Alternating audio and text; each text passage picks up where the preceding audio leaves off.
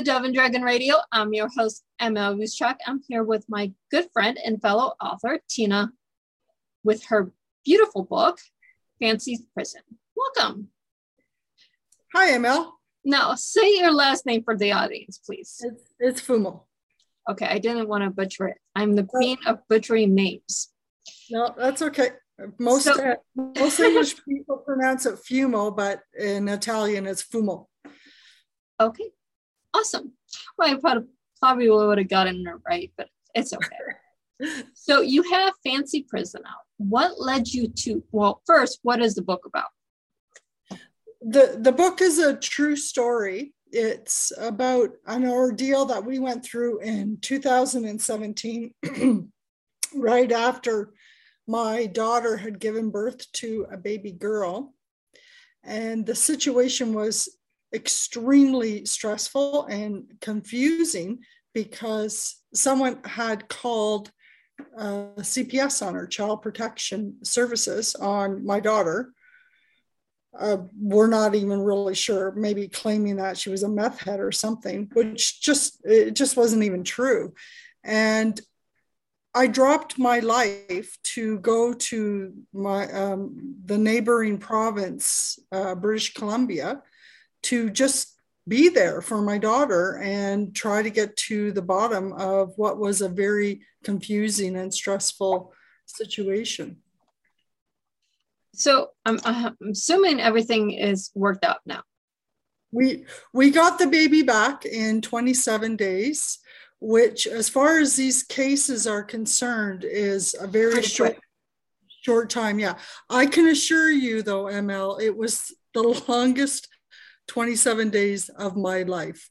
I we, can imagine. We, we just we just felt so exploited and we just felt like the social workers were not working mm-hmm. with us at all and we just kept feeling throughout the whole ordeal not just those 27 days but up until about seven months when we finally got the whole situation uh, back in court again with the judge in our favor we just always felt like the social workers were up to we just didn't know what their next tricks were going to be. Well we have a lot of problems with the social services network. I mean you have so many you have children that need to be taken from the home and don't and then you have the children that are taken from the families that shouldn't be. Yes yeah i and i can't for the life of me understand what the what that imbalance is all about. I know for me i want my taxpayer doll, taxpaying dollars going to that child who needs to get out of an abusive situation uh, lifted out of poverty so that that child has uh, development opportunities, education opportunities. That's what I want my tax dollars going for. I don't want my tax dollars going to a case like our case where they really had no reason to be doing what they were doing and all they were doing was hauling us into court and then coasting until they were just basically waiting for me to go bankrupt trying to support my daughter. Mm-hmm. and they almost succeeded quite honestly. I mean it just ended up costing me every cent i had. I mean we're in two different countries so i mean i can't say how it is in canada but here in the us i know it's atrocious atrocious how they have the network right now. It's very lopsided very you have to you're proven guilty until you're proven innocent. Yeah that's the same that's how i felt uh, it's the same in canada too. We we felt like we were guilty and we had to pull together all of our resources to prove our innocence. And we had to get back a child who already she she was already our child so why are we fighting to get back a child who already belonged to us oh i understand it completely i mean i i know of a case here where I live, this was a few years ago. It's still back and forth in the court, and this is years. It's been in court yes. for years. Yes. Um, where the child was taken away from the mother. Mother is actually not a person that should be having kids, has since had two other kids taken. And the grandparents have tried to get the child and can't because the system says they are everything under the sun, and there's no ev- evidence to support that. Mm. So the I mean, grandparents are like me. Yeah. I had no criminal record, exactly. no drugs, no alcohol, nothing, nothing. There was nothing mm-hmm. preventing the child, my granddaughter, from coming, going to me instead of strangers, mm-hmm. going to me while we worked out this mess. Right. And my response to that is they actually don't want to work out the mess. They actually want the child in the system because the funding follows the child. Exactly. It's if you put a child into a parental unit that's within family, then the state or country, depending on where you're at, then pays that family member.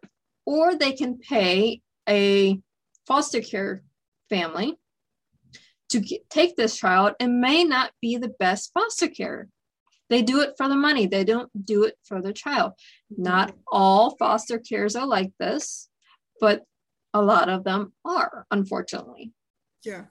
I think that you bring up a very good point because when I mention to people about our case and about this book that I wrote, I still always, number one, I get this, well, you know, I adopted kids and, you know, their parents used drugs and, oh, well, so-and-so, you know, they, they fought to get their kids. You, you know what? I, I wrote a book about our story. It's intertwined with our friend's story, who was our advocate. There are so many different scenarios, and that is precisely the point of these cases is that you you can't approach them with a one size fits all attitude how can you possibly approach what a child's life with that kind of an attitude mm-hmm. that's mm-hmm. ridiculous you know each of these and the, and they don't do that they everyone's guilty so it's a one size fits all attitude mm-hmm. and you have to prove your innocence and these cases, they need to be taken case by case with individual, complicated, sensitive circumstances with a child centered model. That's what it should be. Yes. We have to change the entire political system because let's face it, it anything that's in government is a political system. So we have to change this one system for the betterment of the child, not the betterment of the country or the government. Yes. Yes. We have to look at case by case. Not no two cases are the same. Even if you have two cases that are both the parents are horrible parents, they're into drugs, they're abusing child, they're whatever. There's still other factors. Do, does the child have family members that are not accustomed to that lifestyle? Is there people within the family unit it couldn't be in grandma, grandpa, aunt, uncle, cousin, older siblings. We have to do what's best for the child. Removing the child from the entire parental unit is not always in the best interest of the child. I agree 100%. And it's, I, I call BS on three things in my book. And my conclusion uh, number one was how they take the child as a last resort. In other mm-hmm. words, they go through all these different scenarios working with the family, and it's the last resort. I, I, I saw no evidence of that. To me, it was like, no, actually, I think it's the first thing that they do to put a tremendous amount of stress on the mother and the family. And and and basically we're left we were left to pick up the shattered pieces after they had intentionally inflicted that trauma on us.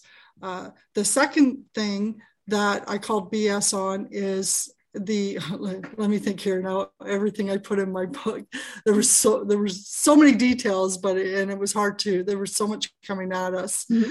Um, the th- uh, i called B, uh, bs on the fact that they work with families and again i just i, I like I, I just saw no evidence of that at all you know and the uh, the final thing I think that what what we were just talking about. See, it's a good thing I'm an author because when I go off on a tangent, which I do often in this case, because there was just so many complication things, there I forget are. what I was talking about. so So but, writing the book was good because I could keep track of my points. exactly. That's what we have to do. I mean, and put an author in one of these situations, you we're going to detail everything. Yes. But at the same time, someone that isn't an author is going to be out there confused and going, I didn't do anything. Yes. Yeah. Um, and trying to prove in a court of law on the fly how much they love their children. Mm-hmm. The, the, so, so I don't think that these cases belong in a court of law anyway, because that's too much power for one judge to mm-hmm. decide.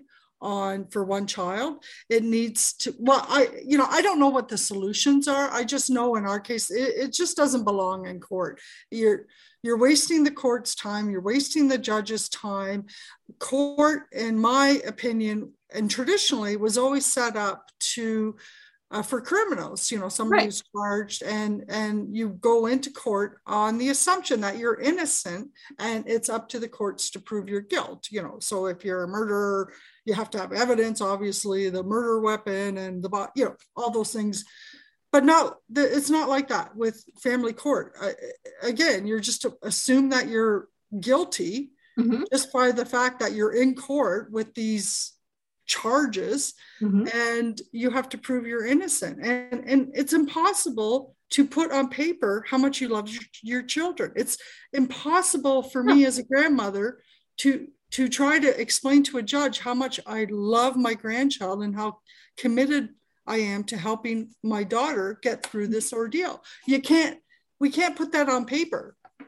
No, you can't. There's so many different little things you can't put on paper. What if the child is autistic? And I actually went through this with my own daughter.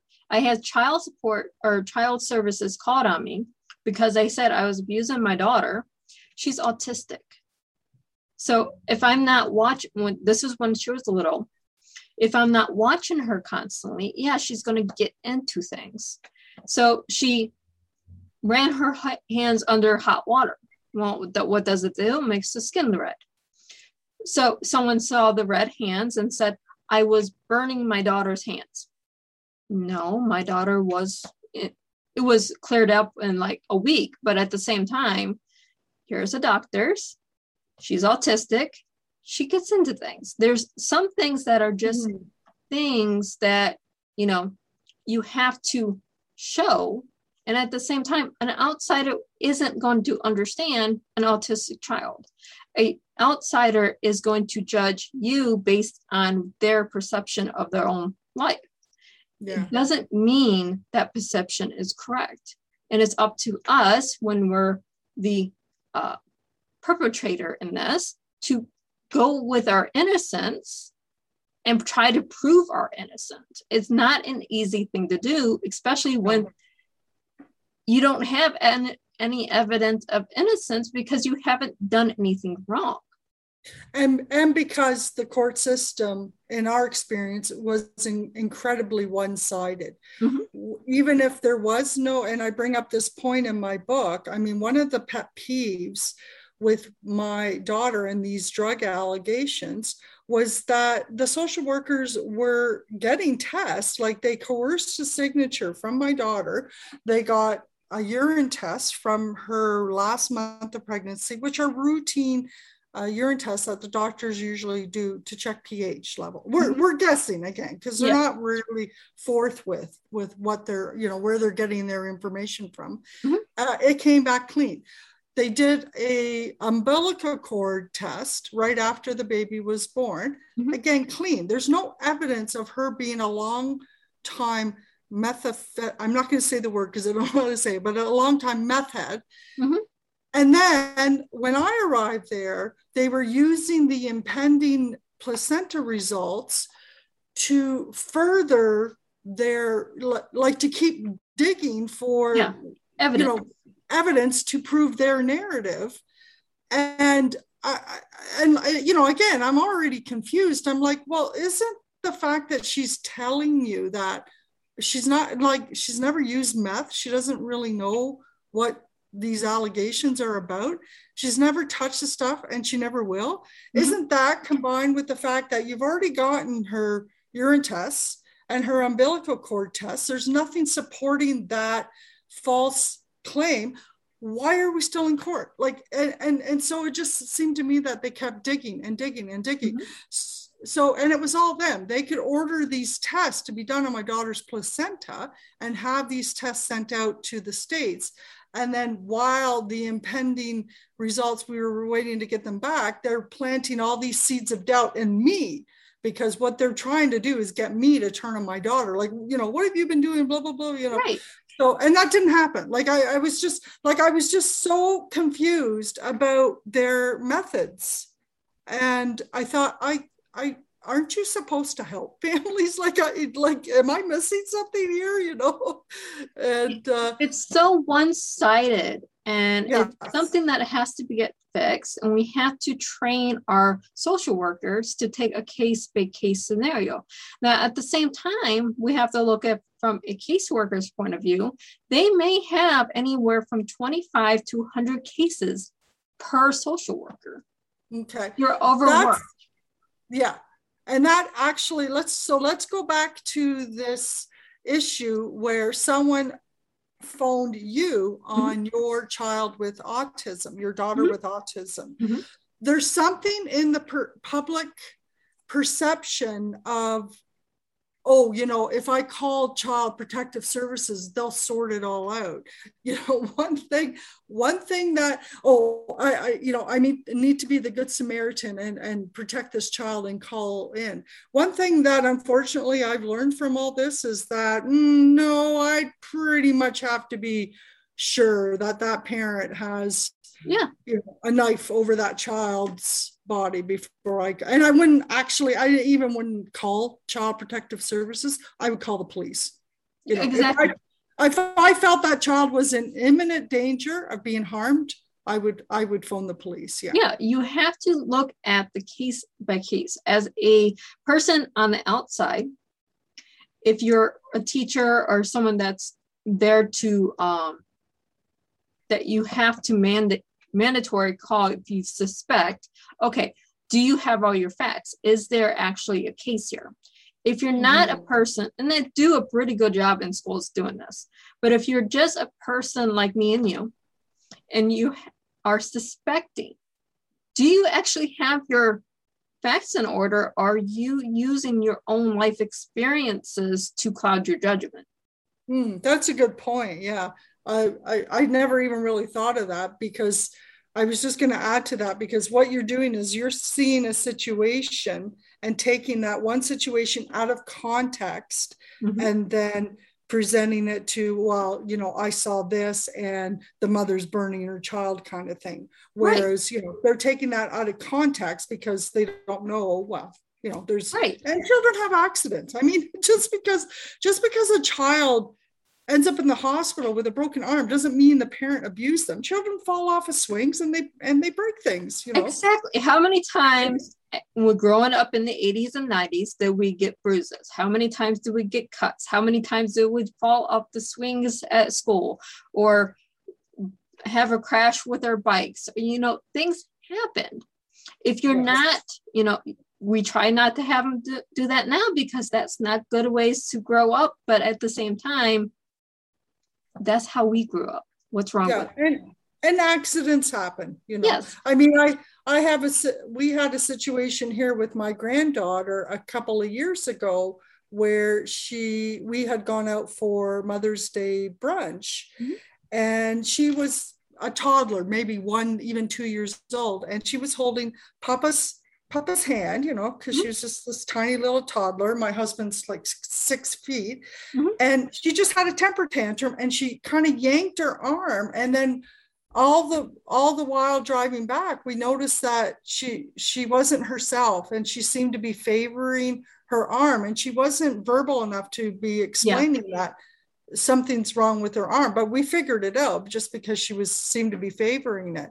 Well, we went to immediately went to the hospital and took her in. And then my husband was a little surprised about one of the questions they asked was, when did she do this? And it's like, well, like, uh, like an hour ago or whatever, you know. And again, they're they just assume that oh, this happened and we took a long time to report it, right?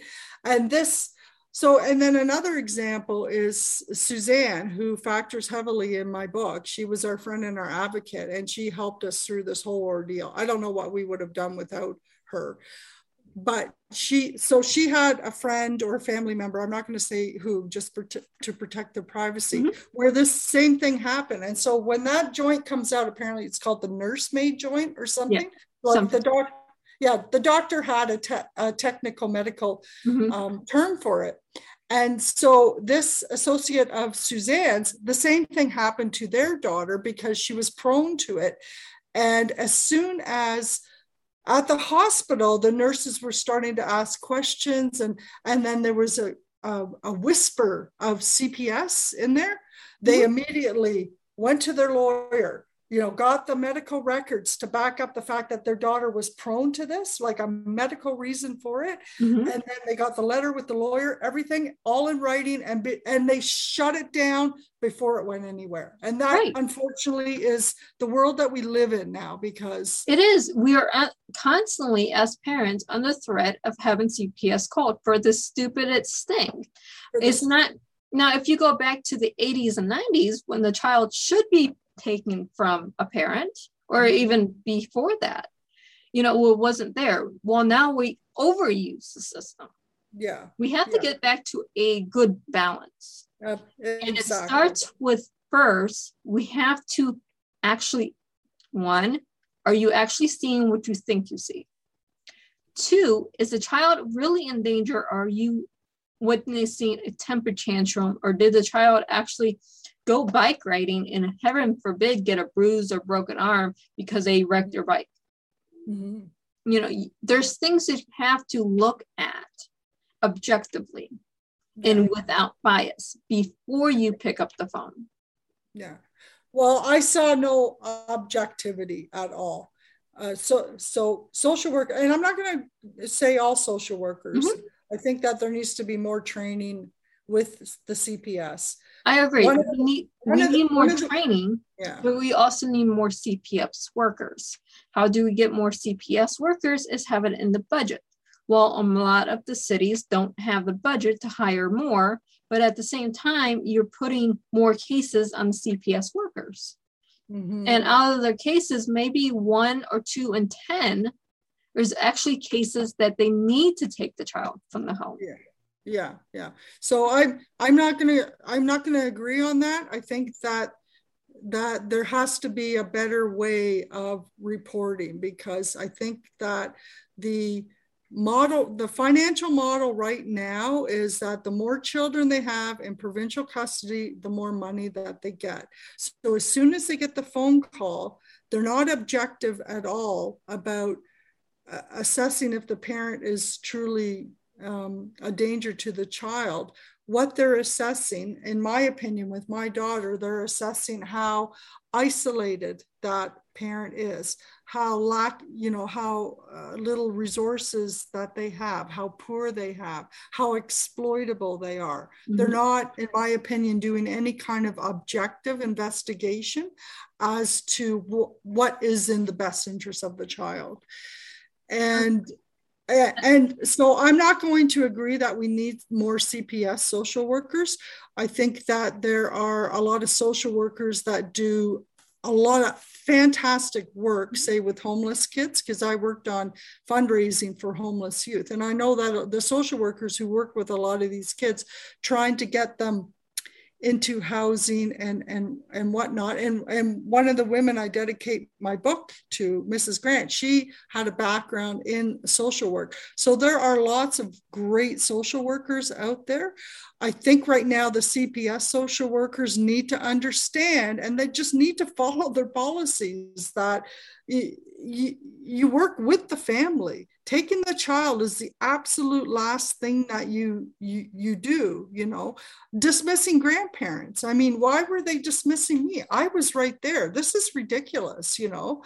And it like it would it was just really really confusing and and a very very stressful situation. And like i said we were just worried that they had more tricks up their sleeve that Suzanne didn't know about because she'd had far more experience dealing with them than certainly me. I mean, I was just out of my element. I just had no idea that that this system had deteriorated to this point. So, I mean, we take our freedoms for granted. And if we don't speak up against the freedoms we're losing because the government has all these things going on, then where are we going to be with our grandchildren? Yeah, our grandchildren when they grow up? Where are we mm-hmm. going to be with our great grandchildren? What freedoms will they have, or will they be living in a nanny state? And we're going more and more toward a nanny state than we are freedoms. Mm-hmm. Yeah, I, I think I think you, that was kind of the last line of my book. It's like, oh, are we going to wake up in this horror, you know, dystopian world horror flick of where government owns our children and parents are reduced to baby making machines, you know, on like a conveyor belt of of of uh, baby making machines. But I I do I am going to bring up another point though in what you said because if we so this happened for 27 days. Okay. Mm-hmm. We got our granddaughter back. Circumstances happened that I think the social workers, if you went and asked those social workers now, if they would have, you know, objectively found something wrong with my daughter, I think their answer might have been a lot different because in the end they saw what I was willing to do to stand by my daughter's side and how we we fought them and we won. Mm-hmm. but one of the things that happens, and I mention it in my book, is this thing called birth alerts. So it's the pseudo red flag, and I'm not really sure where it comes from or how it's administered. But my granddaughter for 27 days was in foster care. So she probably has this pseudo red flag on her, even though she was only in foster care for 27 days. So just think this through with me. So let's fast forward, you know, 20 years or whatever. She's she's four years old now, so maybe 20 years, 24. Mm-hmm. She becomes a mother herself. She goes into the hospital not realizing this pseudo red flag is on her. And the nurses are like, oh, well, we have to call CPS. So if we don't do something about this system, that's that's the system at. we're going to. That's what we're looking at with my granddaughter. And that is unacceptable. Unacceptable. That is why I wrote the book. This needs to stop.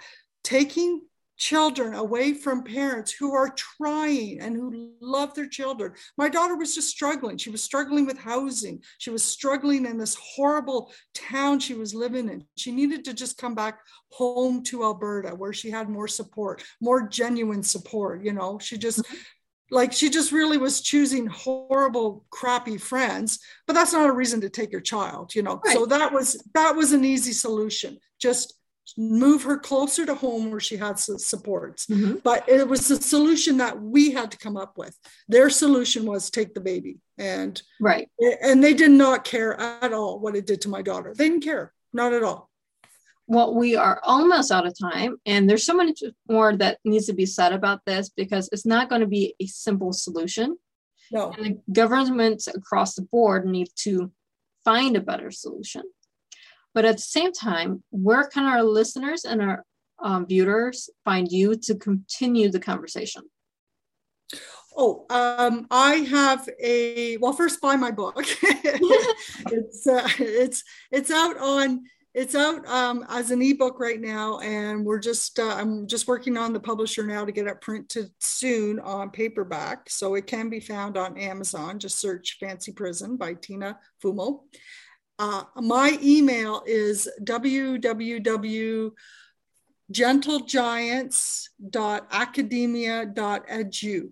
So I'm gonna I'll spell that out for you. So www gentle giants. So after we went through this whole ordeal, I was just like I was shell shocked. This like this is war on families, and I was extremely shell shocked.